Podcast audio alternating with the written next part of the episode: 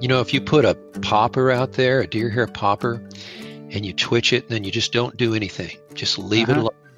And you just leave it alone. And you just know that they used to say smoke a cigarette and then and then twitch the fly. Well, I don't smoke, but anyway. So you, you leave it there and then you just give it a little twitch. And then all of a sudden, there's this explosion and this thing comes out of the water and then comes down on the top of the fly and hits it. That, boy, that'll wet your pants. I tell you, that's pretty exciting. Two roads diverged in a wood, and I took the one less travelled, and that has made all the difference. Detail is about paying attention to the little things, and no one knows this better than today's guest, Wayne Luallen. Wayne is one of the best fly tyers alive. His approach to tying is fresh, detail orientated, dynamic, efficient, and effective. I'm your host, Gordon van der Spuy. Don't panic, this is the Feather Mechanic. The first time I ever read about you was in 1994 or 95, I think.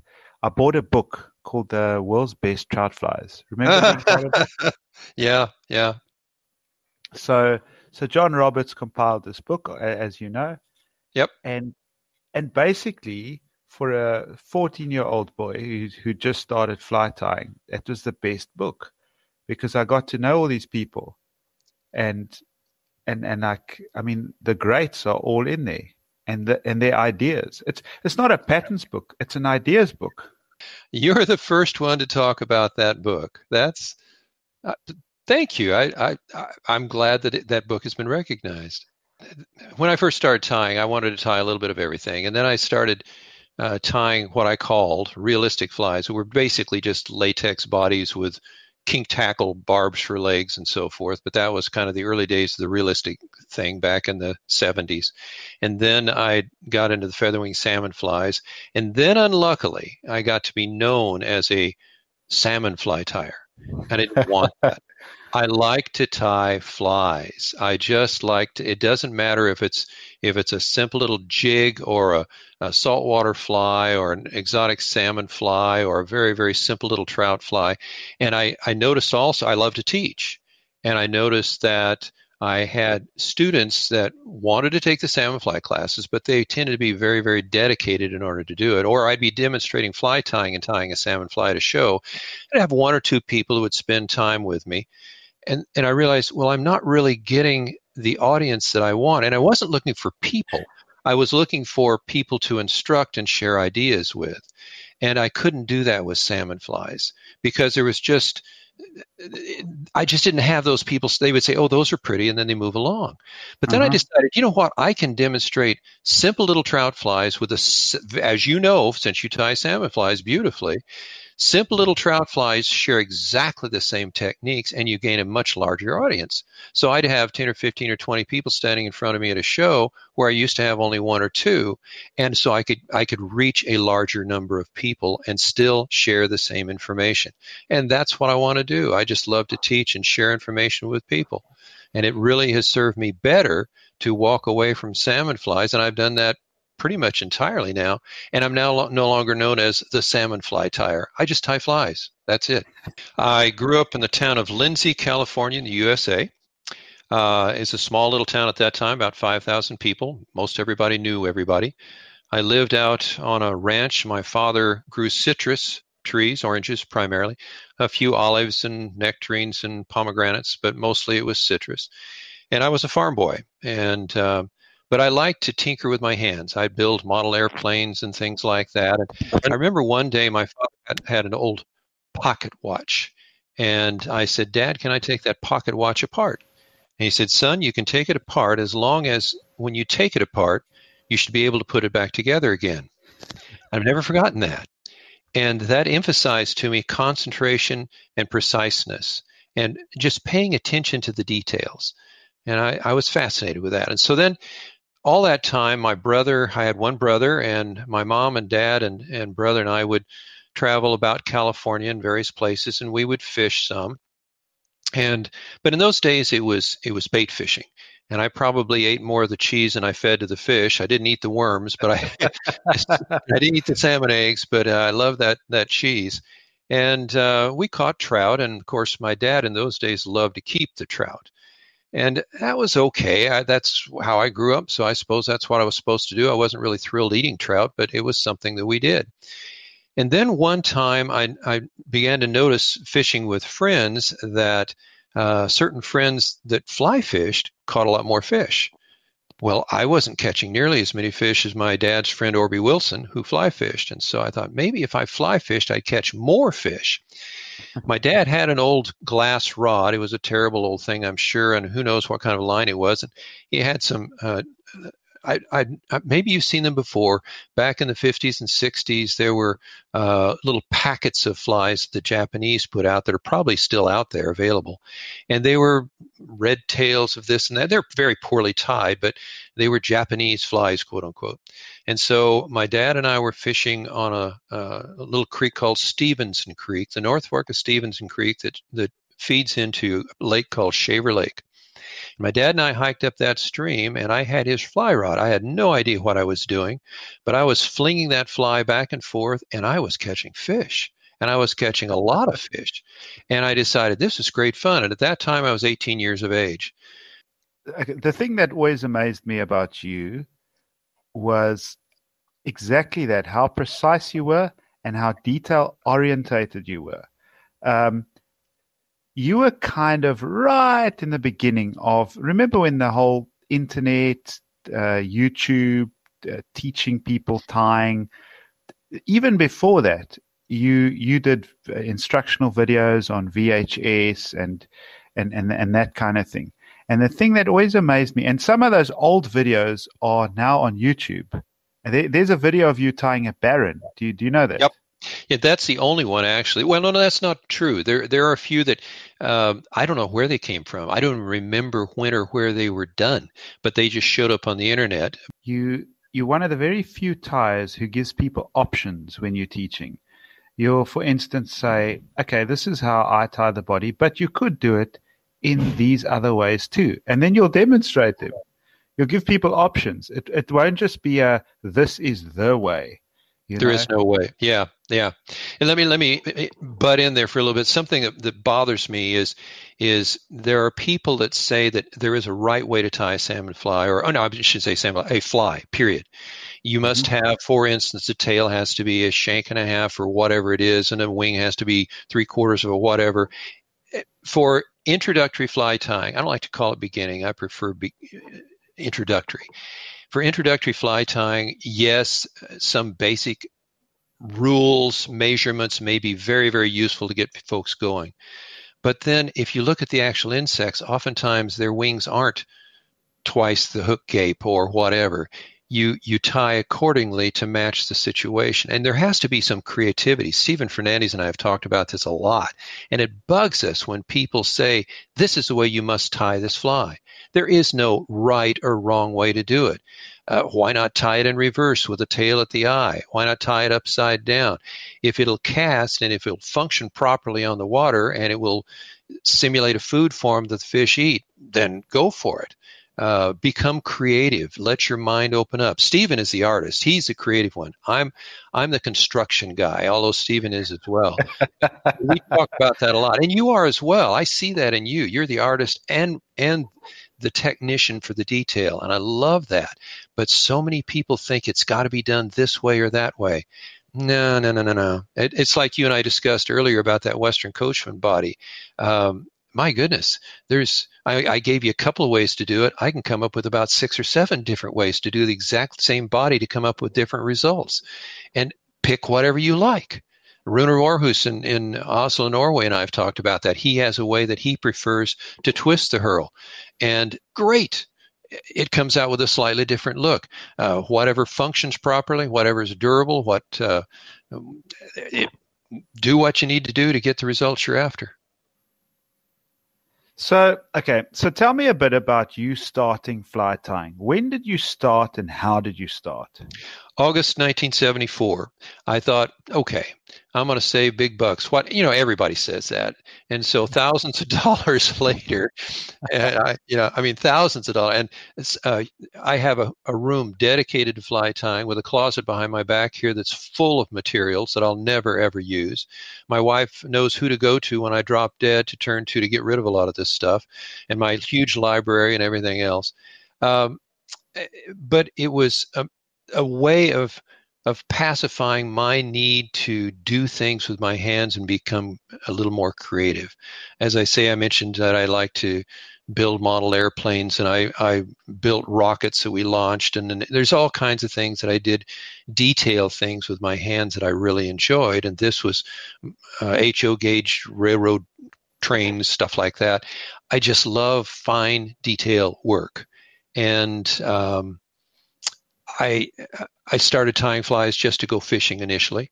About a year into it, Mickey Powell, then the owner of uh, Buzz's Fly Shop here in Visalia for Buzz Busick's Fly Shop, he offered me the opportunity to tie some custom orders, and so I did. A fairly simple sort of a sort of a variation of a woolly bugger was the first one that I did for the shop, mm-hmm. and he made a point of telling me that uh, if I was going to do custom orders that I needed every single fly to be near identical.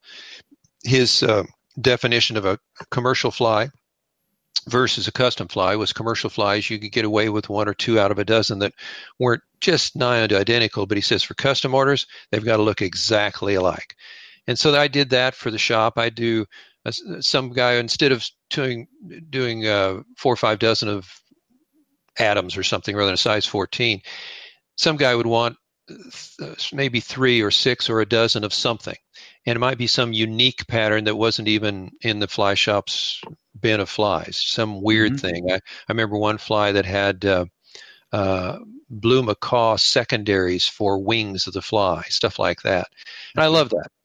And I, I did do large numbers occasionally, but I didn't enjoy that at all. But I did that sort of thing. And I did that for a number of years, and that really taught me a great deal. And then shortly after that, I was invited to do um, uh, something for the Federation of Fly Fishers down in LA, a demonstration fly tying, and and that kind of uh, introduced me to several people in the federation. That brought invitations to tie at various shows. The first uh, conclave for the FFF that I tied at was 1980 in Spokane, and then I've tied at most every one since then. Uh, there were a few that I skipped, but uh, most of those I've tied at since. And uh, then I've tied at regional events as well as uh, for clubs, uh, for Boy Scouts, Girl Scouts, um, various things like that. But demonstration tying and a lot of classes, classes in all kinds of places. I really enjoy the classes. I enjoy that uh, ability to share ideas. And as I tell my students, when they leave my class, if their head is spinning, then I've done my job. If, if uh, they leave my class and they never, ever use one of the techniques in my class again, I'm okay with that. But if I made them think, then I did my job. And that's what I'm trying to do is I'm trying to open people's eyes to ideas and uh, to become better fly tyers. I've had people refer to my flies as being pretty. That drives me nuts. you know, why not tie a pretty fly? Uh, I figure the trout or whatever fish you're going after is going to give its very best that it can to me. So why shouldn't I give my very best to that prey? So that's the way I look at it. Well, for me, tying is is the very beginning of the circle. You know, the, when I, when you catch a fish, it starts before you catch a fish. You you sit there at your vise and you start tying, and the minute you start tying that fly, you you open up a circle, and I see the fly. I'm fishing. Well, I'm tying. I see that fly being fished. I can see the piece of water I'm going to fish it on. I I have a very specific plan for that fly. I, I have a policy that uh, when I tell my students when I start the class, uh, the way I look at fly tying is I believe that anybody can be a very good fly tyer if they have four things. First of all, they need to have reasonable eyesight. That may require wearing a pair of glasses or or visor with magnification. That's fine. They need to have reasonable dexterity. They uh-huh. need to have a thorough understanding of the nature of the materials they're using, the nature. That's the key word, the nature of the materials you're using. And the fourth thing is, a, is a thorough understanding of thread control. If you can have those four things, I think you can tie any fly reasonably well. And when I when I do my classes, I say think about this as an art project. Not that I'm necessarily an artist, but think of it this way. You have your vise as the easel. The hook is your canvas. The bobbin holder is your paintbrush handle. And the thread and your materials, eh, well, the thread is the bristles of the brush, shall we say. And your mm-hmm. materials, which includes the thread sometimes, is your paint. And just like any well done painting, the painting takes place in the artist's mind before the paint ever strikes the canvas. And so plan the fly in your head. Now, just like an artist sometimes will change their plan somewhere along the way, or they may even paint over, or they may scrape away paint. Well, with fly tying, you can do the same thing. You can unwind that thread and you can add more thread, or you can change the materials, or you can adjust things, but have some idea of the fly long before you ever even touch the thread to the hook. And when you touch the thread to the hook, put it on in the right location. I have a method of putting on thread that I call a reverse jam hitch. I would say the majority of the time, I want a thread foundation because of a friction point. I don't want a slippery surface that materials will slide around on, usually, not necessarily, mm-hmm. but usually. And so I will begin the thread oftentimes at the bend of the hook and wind toward the eye. Well, you can certainly do a standard jam hitch and begin the thread at the eye, wind back to get your thread foundation, then wind overwind that back to the front. Well, if you wind flat, smooth thread winds, you're going to have two layers of thread. If you uh, just spiral on up, you may have lumps and bumps, hinging how much twist you have in the thread. But instead, if you do a reverse this reverse jam hitch, you begin at the back very smoothly and you never go backwards you wind forwards to the point that you need to be to apply that first material. Say a tail on a, maybe it's a, a nymph and you're putting a tail on. Well, you want a thread foundation to begin with, so reverse the direction of the jam hitch. Tie it on with the thread beginning at the back, proceeding toward the eye to the point that you want to be. Tie in your, your tail and wind back over it. Then as you're already back at the tail to begin your body and your rib and everything, proceed on forward from there. So plan it out in your head long before the thread ever hits the hook. I, I do want to talk about a couple of things, and and we were talking about uh, well sharing information and internet access and so forth. I want to give a little plug to a website, and it's the Global Fly Fisher. Martin, Martin Jorgensen. Oh, you know it then. Martin Jorgensen has an incredible site. And for those who may be listening, check out the Global Fly Fisher. Um, I have some tips there, some video tips there. I have several articles that are, he posted, but also there's some, some videos that might be useful to folks. And if they go to the https da da da da global fly fisher, all one word, dot com forward slash video forward slash tips forward slash search. There's, I believe, 50, 53, something like that, videos that he has posted that are tips that folks might find useful. I hope that they do at least. And another thing I wanted to mention is is not um, it hasn't happened yet, but it's been in the works for some period of time. And that's uh, I mentioned Buzz Busick. There's the what was the Federation of Fly Fishers, then it became the International Federation of Fly Fishers, and now it's officially called Fly Fishers International. Mm-hmm. This organization began in about 19 officially 1965. In 1970 was the first Buzz Busick Memorial Fly Tying Award presented, and that's been given to uh, a lot of different folks, from Dave Whitlock to Art Flick to on and on and on it goes. And so, uh, November of um, 2020, I believe was, Dutch Bowman from Dallas, Texas, who is in charge of their learning center, the FFI Learning Center. He contacted me about the idea of doing a library, and we got together and we came up with a plan of doing what we're calling the Buzz Busick Fly Tying Library. And in that library will be information about Buzz, and it's it's kind of a shame that if you ask any of the living, there's, there's about half the recipients are deceased now. But mm-hmm. uh, those of us that are still living, if you ask them who Buzz Busick was, they won't know. And if you receive a award in somebody's name, it's kind of nice to know who and why it's about. Well, that's going to be a, a fairly good section, is my understanding, about Buzz.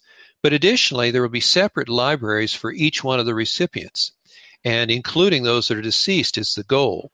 And we hope to reach family members and friends of those people to track down articles and tips. It's a learning library. It's going to be full of fly tying information. That's the goal is to share information. Now, when this library is going to become live, I cannot tell you. I've been working on it, as I say, since November of 2020. I'm kind of his guinea pig. And I've got uh, uh, 20 some odd articles that I've written. And uh, again, there's a little over 50 videos. Thanks to Runar Warhus that I mentioned earlier in, in Oslo. Runar Warhus is just an incredible editor of my videos, and he's a, a nasty, mean editor of articles uh, oh my goodness. He'll i'll send him an article and he will edit it and send it back. We've had 12 edits going back and forth before both of us were settled with it. And thankfully he has done that for me. He's just done a terrific job. And then he did the video editing for me. And so anyway we have those and we submitted those available to dutch. And they're putting together now the crew to be able to do set up the it crew to be able to do the website and so forth. This will be um, on the FFI Learning Center, so the Fly Fishers International website in their Learning Center eventually. And it's, I, I think it's going to be really fantastic to really memorialize and display uh, all those fly tyers that are represented by this award. And it'll be available to anybody. Um, so that there's just lots and lots and lots of, of good, historical, solid, sound fly tying information. So I, I think it's going to be kind of a neat project. Uh, it's I've been kind of hush hush about it because very very few past recipients even know about it yet. The official invitation letter is yet to go out, but uh, maybe they'll hear about it on this podcast. I don't know. what I love about it is that it is a lot of younger people nowadays don't know who those people are. And we need to know our history we need to know where we came from. Oftentimes they think, well, I've got this great new killer diller pattern. Guess what? Somebody already did it long before you. Well, uh, it's interesting what you're saying now because I've probably learned more about tying from students than I actually have from anyone else. So I once had a student who, so I teach people to whip finish uh, in hand. I do too. I start them in hand. I say you've got to understand how, what the process is and how it works. And if Absolutely. you can do it in hand, you can do it with a tool. But I prefer sure. it in hand because I, I think I've got more control. Um, well, here, let me let me throw this one at you. Lefty Kreh was another one. The same day he showed me that, he said, "How do you whip finish. I had an old Thompson whip finisher. That's what I used. Now, before I bought that whip finisher, Mickey Powell, Buzz Busick's son-in-law that owned the shop with, at that time, Virginia Busick, his uh, Buzz's wife, who was still there at the time. Anyway, he said, I'm not going to sell you a whip finish tool until you learn to do it by hand and he taught me how to do it by hand. And then later, Darwin Atkin told me the quote unquote correct way to do it. And I, if you want, we can get into that. But there is a better way to do it than what what uh, Mickey showed me. That said, I still bought the tool because I thought, well, that was the right way to do it. Lefty said, by the time you pick up that tool, I'll be done. Well, I suspect, Gordon, you and I are just alike. We could care less about speed. We're concerned with accuracy. And so mm-hmm. Lefty was doing it for speed, and that's fine. But I I do hand whip finish because I can place the thread exactly where I want it to be, that I cannot do sometimes with a tool. Well, I mean, example. So you're tying a size 28 emerger. Placing the thread with your to, uh, with your tool is problematic, but doing it in hand, and you would think hands would be a problem because it's such a small hook but it's all about a lot of people don't understand, and I don't know why people move so fast. But sometimes by going fast, you actually slow yourself down. Well, for instance, a simple example is a parachute. What a lot of people do, well, a lot of people tie it off on the post, and that's fine. But if you're tying off at the eye, oftentimes they'll pull the barbs up in order to be able to get their tool in place. It's so easy to, by hand, reach underneath and place the thread winds very precisely. In mm-hmm. fact, may I suggest it's always smarter to whip finish in the direction of the eye. Because if you wind back in the direction of the bend, when you pull it tight, the winds actually stack on top of themselves and you don't get nearly as secure uh, a, a, whip finish as if you did when you wind progressively adjacent winds toward the eye and pull it up. And mm-hmm. you can place those winds so much more precisely by hand. You just can't do it with a tool. Okay, so the thread control for me is a massive one. And I actually want to quote something here. So in the world's best trout flies, you talk about a fly called the stuck shuck midge. And it's essentially a very small fly. You tie it size 20 to size 24. Um, and keep in mind, this book was written in 1994. You speak about thread control. You say here, also, flat thread covers more areas with less bulk than twisted. So periodically untwist the bobbin holder until the thread looks like flat floss. So I remembered that. I read that and I remembered it. Do you know when I teach people to tie, almost no one knows what thread control is. It's the most amazing thing. Even even so-called experienced tyers.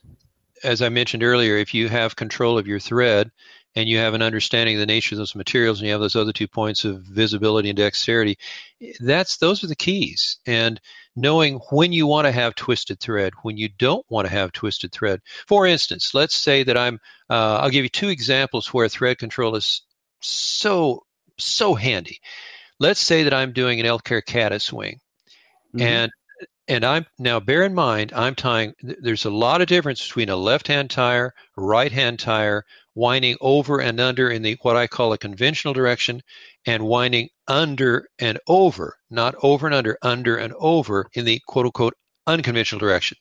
Mm-hmm. Now, for example, uh, Ollie Edwards ties left handed in an under and over direction. That's the same direction as you and I tie right handed over and under. So I just want to I just want to put our audience in the loop here. So Ollie Edwards wraps his thread towards himself. It, it, is that well, he's, he's actually he instead of taking his his bobbin holder, excuse me, let me get a drink here. Excuse me. No problem. instead of winding over the top of the shank of the hook and then back underneath toward him, he's actually winding underneath the shank of the hook and then back over the top and toward him that way. Yes, that's okay? exactly what I'm saying. So, okay. So what I'm doing is the same thing by tying right-handed. I'm taking the thread and I'm going over the top and underneath and back toward me. It's just a mirror image of the same thing. Got it. I okay. totally understand. So, so, when I'm, let's say that I'm doing this elk-hair caddis and I'm doing right-hand tying over and under.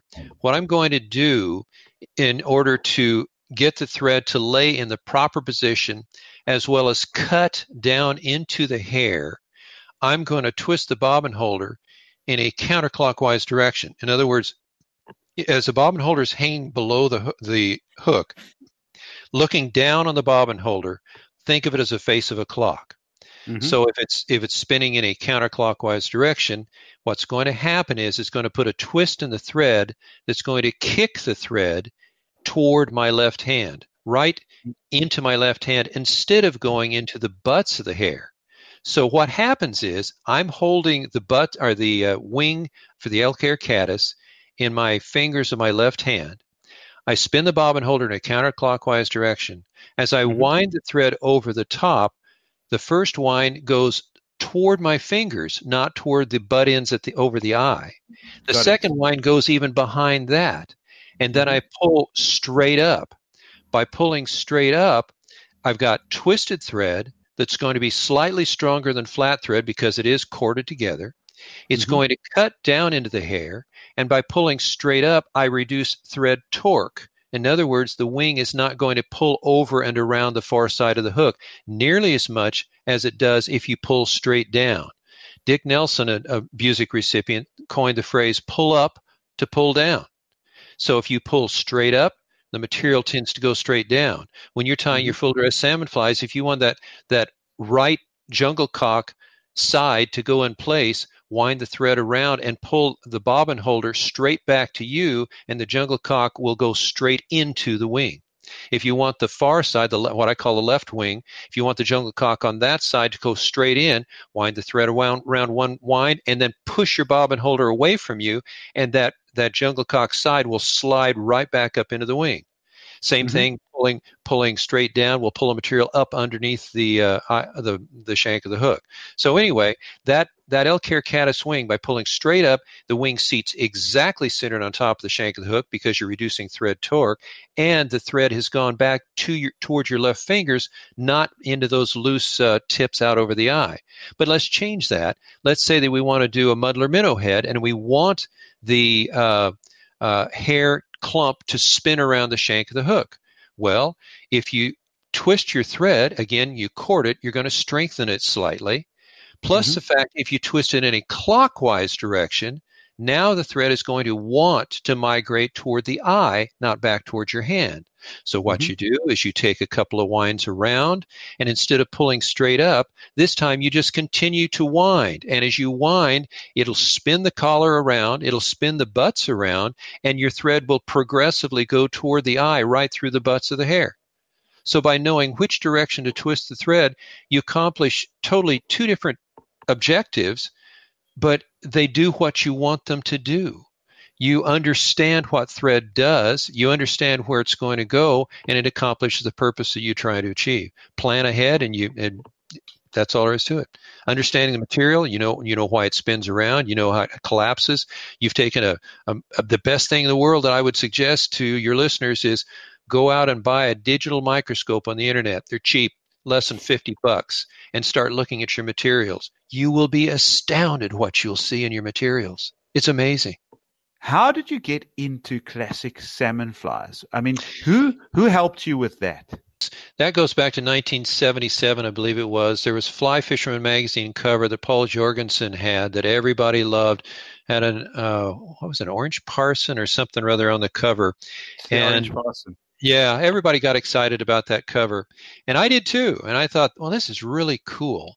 And I just thought that would be a neat next step. And and I got into that. And then uh, Dr. Gene Mathias, who was a very good friend of, of Buzz Busick, actually, uh, as a boy growing up, he uh, by the way i'll throw this one out. His maybe those that are in the olympics might recognize this. His brother bob mathias was the first two-time decathlon champion in the world in 1948 and 1952 and they were friends of buzz and they fished with him and they got materials for him and so forth. But anyway gene mathias uh, decided that he was going to fly back to new boston new hampshire to bill hunter's fly shop Hunter's Angling Supply and take a class from Bill on tying classic salmon flies. The I think it was the very same day, and definitely the next day. Gene flew home from that class. I was over at Gene's house, and uh, he pulled out Jorgensen's book that he had on salmon flies, and which I had at that point, and uh, he uh, had notes that he'd taken at, at Bill's class, and he, he and I went over those notes together and I got into tying salmon flies at that time. And then by 19, uh, I think it was 82, we had Bill fly out here to California and give us a class. And I, I still remember him, which really patted me on the back, but I was almost embarrassed about it. He said, Why are you taking this class, Wayne? And he'd seen my flies, I guess, or something or other. But I, you know, I, I wasn't that good. I needed his help and it was just a wonderful class. And one of the things that he impressed upon me, he says, when you teach classes, don't have these people tying these big six, seven odd, eight odd flies because it wipes out the, st- the stash of materials that are out there. It's getting materials of size is extremely difficult as it is. So tie mm-hmm. them realistically because most of the flies, when they're fished, were, you know, one aught, two aught, ones, three aught, mm-hmm. maybe. And mm-hmm. that's plenty big. And then he says also, going after exotic materials, he says, don't get into that. You can find out all kinds of substitute materials that will tie beautiful functional fishing tools, and that's what Bill wanted was a fishing tool mm-hmm. that work beautifully. Well, as you know, uh, there's the Feather Thief, the book that's out, and and uh, what Edwin did with uh, stealing museum pieces and then selling them all over the world. It's just made matters worse and it's made fly tying, especially salmon fly tying, look bad because of it. You don't have to have all those exotics to tie beautiful flies. There are ways to acquire legal materials that are eh, just wonderful.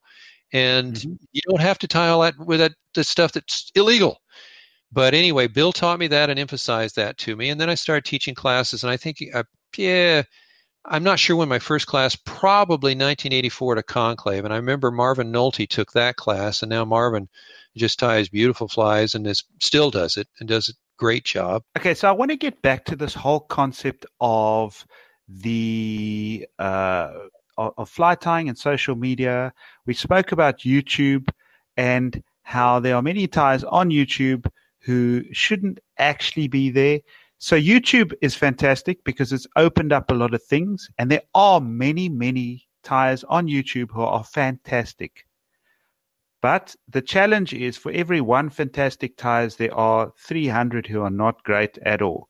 Yep. And for someone starting out, discerning between who to follow and who not to follow can be problematic. Um, who are tyers you think are good at what they do and who are worth following? Just David McPhail. Davie McPhail. Okay. Who else? I think I think Davy is just absolutely superb. Uh, Charlie Craven does a great job. Uh, he's he's he's a little stiffer, shall we say, but he he does he's he's a superb fly tyer. A very casual fly tyer that's uh, uh, become a good friend of mine, and I think he's a friend of yours. Is Vladimir Vladimir Petrovic. Uh, mm-hmm. He ties very simple flies, but what I really really enjoy about Vladimir is he's teaching techniques. He mm-hmm. makes takes great pains to share techniques in his tying. He may spend a third of his time just talking about techniques like reverse jam hitch or proper ways to do a whip finish or thread control. And well, it's it's all about thread control for him, mm-hmm. and I love that about him. It, there, there, he was on the Serbian uh, fishing team for a while, and so of course he's doing euro nymphing type stuff. He's really into bead head type flies, and he, my goodness, a little boy can catch fish everywhere. Tell us about the fishing you enjoy doing. I mean, we've been talking about tying, but what, what kind of fishing do you enjoy doing? Well, I love fishing for trout. Uh, I live near Sequoia National Park, where the giant the sequoia trees are, that are the largest trees in the world, and and uh, there's a stream there that I really really enjoy fishing that has uh, South Fork Kern golden and golden trout in it, and they're just spectacular. Very small fish. The biggest one I've ever caught was 11 inches uh, in that location, but uh, they're just gorgeous. I love fishing there. Um, but I also I love fishing Montana. Don and I love fishing there. We've uh, we enjoy fishing in Utah. We fish in Wyoming. Um, but Montana, I guess we've spent more time there fishing than any place. Um, I love I love picky fishing. In other words, uh, small flies in very very picky situations where the spooky spooky fish, but you're stalking them at close range. I love that. Um, I love bass fishing, bluegill, crappie uh, with flies. Uh, I've had very limited experience fishing the salt, but I thoroughly enjoy that. Uh, but um, if if they swim and they're interested in fly, odds are I'm probably interested in them. And uh, but probably trout is what I fish for more than anything else. But um, given the opportunity, a bass and a fly, wow! Smallmouth, largemouth, both. That's a that's a real kick. So I love a bass. I absolutely love a bass. I, what I like about the bass is how they commit to a fly. You know, if you put a popper out there, a deer hair popper, and you twitch it, and then you just don't do anything, just leave uh-huh. it alone. And you just leave it alone, and you just know that they used to say smoke a cigarette and then and then twitch the fly. Well, I don't smoke, but anyway, so you, you leave it there, and then you just give it a little twitch, and then all of a sudden, there's this explosion and this thing comes out of the water and then comes down on the top of the fly and hits it. That, boy, that'll wet your pants. I tell you, that's pretty exciting. So tell me, when you're fishing, let's talk tippets now quickly. Do you like to sink a tippet or float a tippet? Good question. I've taken some underwater photographs of, of tippets, and it's really interesting. Um, it looks like a stick. You know, people are really, really concerned about tippet size and so forth, but uh, my goodness, even 6x, 7x, you're going to see it. It's attached and uh, it's very visible. I honestly can't say that I've done a lot of personal research on sinking tippets. A lot of people really prefer to sink the tippet as it approaches the fly. Um, I've I've not done enough serious homework on that to say, but I will say that my underwater photographs of a floating tippet, there's no question you can see it. And and some of these tippet materials that say that they're less visible in the water, yeah, it has to do with the lighting conditions. I've I've got pictures of tippets under. I've got a lot of underwater pictures of like golden trout and so forth that I've caught, and sometimes you do not see the tippet at all, and other times it again it's like a stick underwater. So it's it's visible uh, under the right lighting circumstances, uh, sunken or not. Um, okay, I want to talk about. Let's go back to Hackle. Okay. Hackle predominantly. Okay, so Hackle has taken many, many years to get to where it is today. Basically, people have spent lifetimes effectively, uh, selectively genetically breeding these birds to a point where where we have feathers like we've never seen them before. I mean, if you, 50 years ago you could not get what you're getting now. Even our worst hackle now is like like very much different to what you were getting 50 years ago. I remember looking at, at, at the stuff from the 90s, and I've still got some of it. And you compare it to the stuff now, and you go, gee whiz, Oh yeah, rooster, grizzly, grizzly rooster for me and back in the day was more of a, from a domestic bird, no less. And then Henry Hoffman came along, and we thought, whoa, what is this? Yeah, we were all using those India capes, sometimes Chinese capes back in the day. But when Henry came along, and then then uh, uh, Hebert came along, and and others, um, and then when Tom Whiting started, oh my goodness, and it, it just went nuts from there. The stuff that he's producing is just phenomenal, just amazing. Okay, but there is one thing, okay, with Hackle that I don't like. And I'll tell you what it is. Okay. Hackle for me is extremely stiff. So take a fly, a hackled fly, okay, blow on it. You will see that those barbs hardly move. Yep. What I have found is that's a good thing. If you're fishing faster water, that's fantastic because you need the structure to keep that fly floating. What I, and I don't know if other people have found this, but what I've found is sometimes fish will reject the fly if there's not a bit of movement in it, just inbuilt mobility. So what I do is I, I try and incorporate parts of the fly, moving parts of the fly that will just move on their own, like maybe some CDC fibers under the under the hackle. And I've personally found that since doing that, I've I don't know, I catch more fish. You're not alone. Uh, Vladimir Petrovic, excuse me, what he does is he uses a lot of CDC for his hackle, and so that it moves on the water. And I've seen your parachute that you have where the, you extend it out a little bit longer there with that softer materials.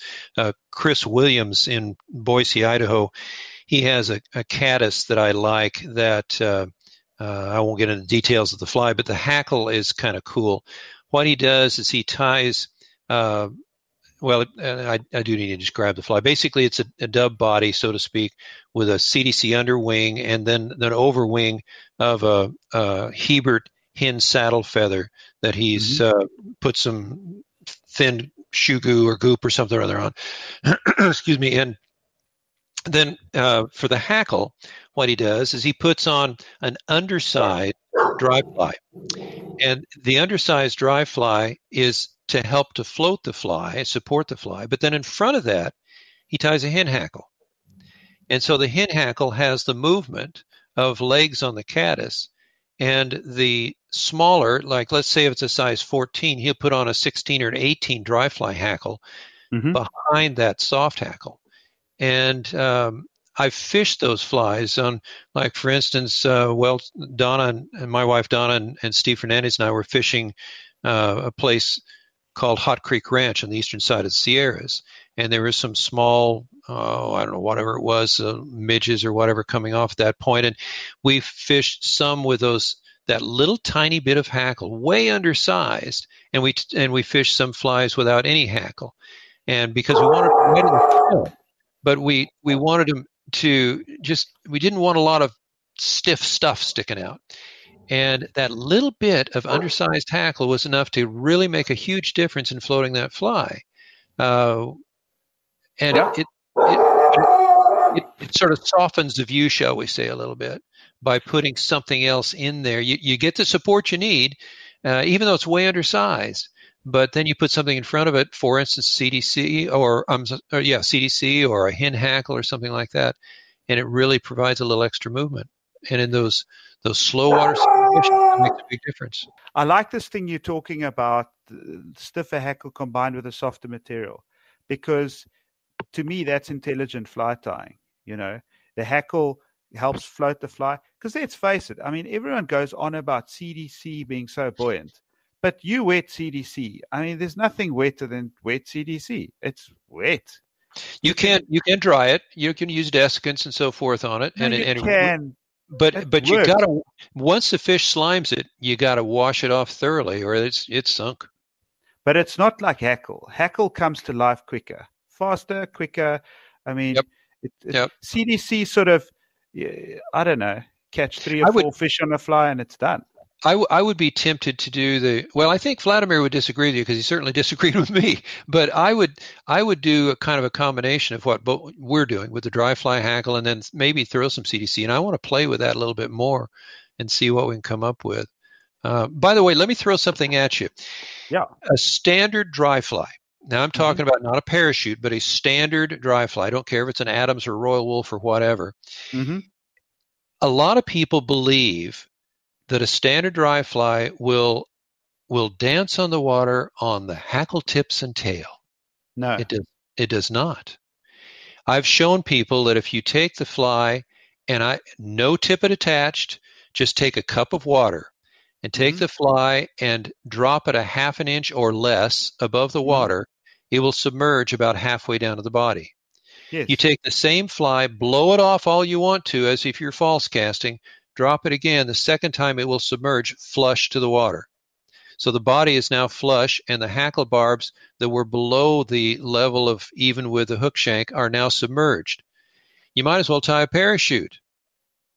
A standard Exactly. dry fly hackle is not going to dance on the hackle tips and tail. It just No, doesn't do it.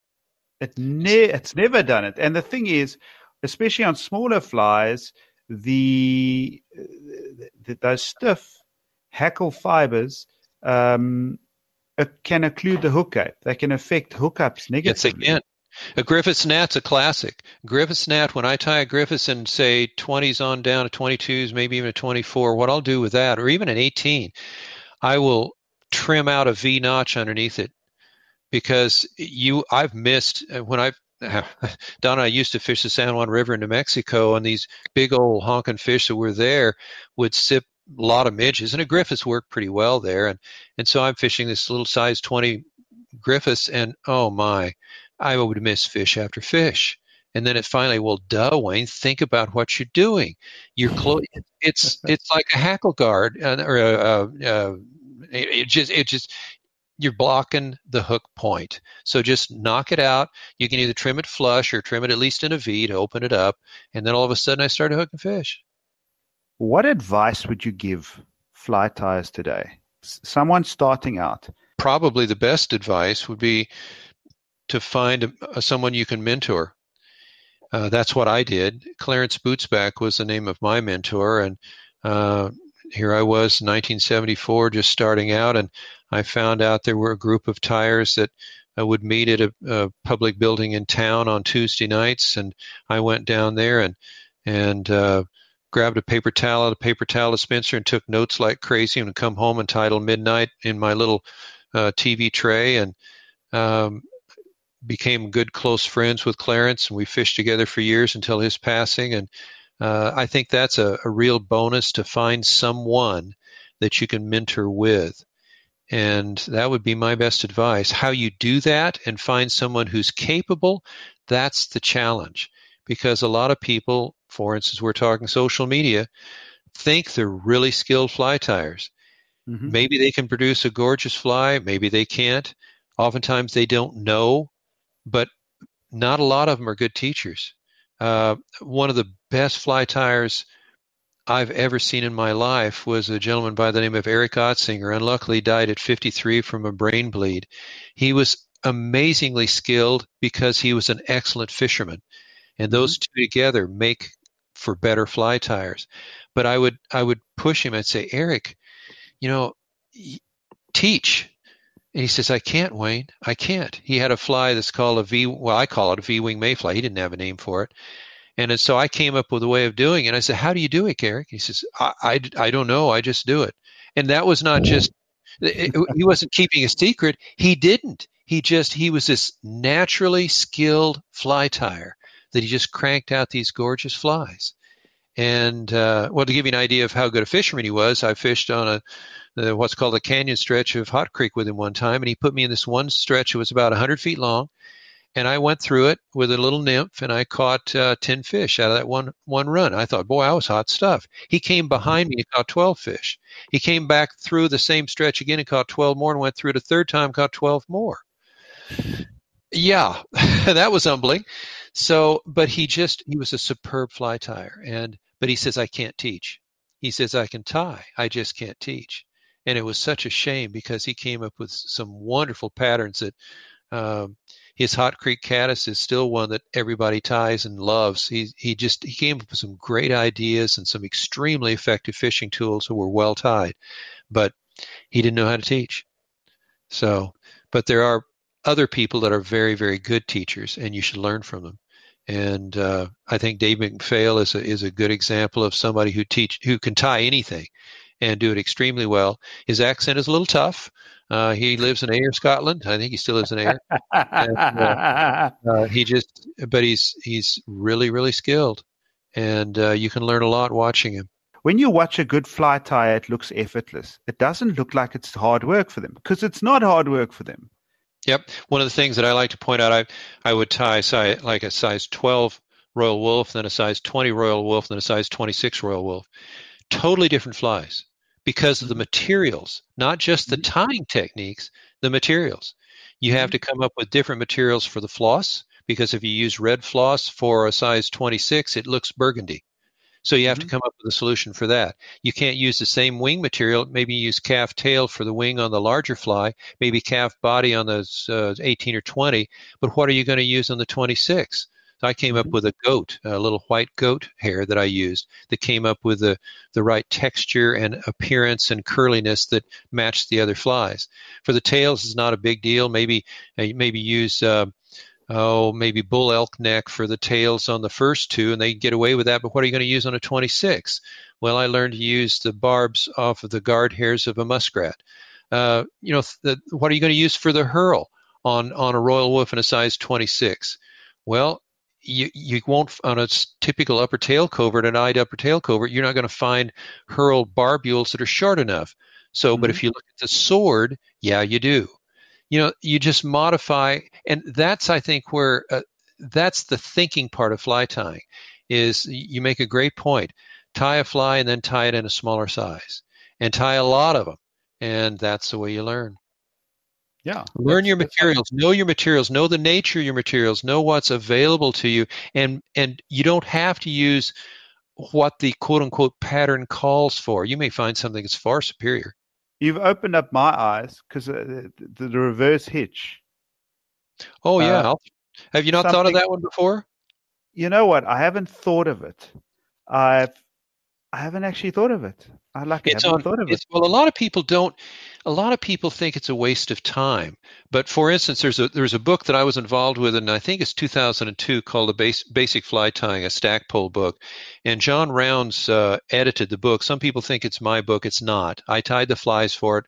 Mike uh, uh, did the photography, and we did that in Missouri at his house. And Jon was fairly new at fly tying at that point, and and he he did the writing for it, and there's frankly a lot of errors in it, but that's okay. But anyway, that book, there's uh, what is it, seven flies, nine flies, something like that. All of them except two begin with a reverse jam hitch, and he wouldn't let me show it. And I said, "Why not?" And he says, "Well, they're they're absolutely new tyers and they won't understand." I said, "Well, they don't understand anything." the whole point is to, and what I wanted to do was with each fly, introduce a new step, something a little bit unique, and they could use it or not use it and, and build on that. And so many of my students have said, Man, I wish I would have known that when I was a beginning fly tyer. And I've said, Man, so do I wish I would have known that when I was a beginning fly tyer. And so why not introduce him? He wouldn't let me do it. He wouldn't let me show a hand whip finish. He insisted on a, uh, Frank Matarelli's tool.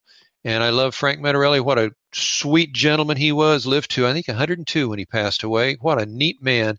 But uh, great tool. He gave me a couple of his beautiful stainless steel ones. And when he found out that I didn't use them because I use a hand whip finish, he says, Well, Wayne, you can just send them back to me. And I said, No, they're precious.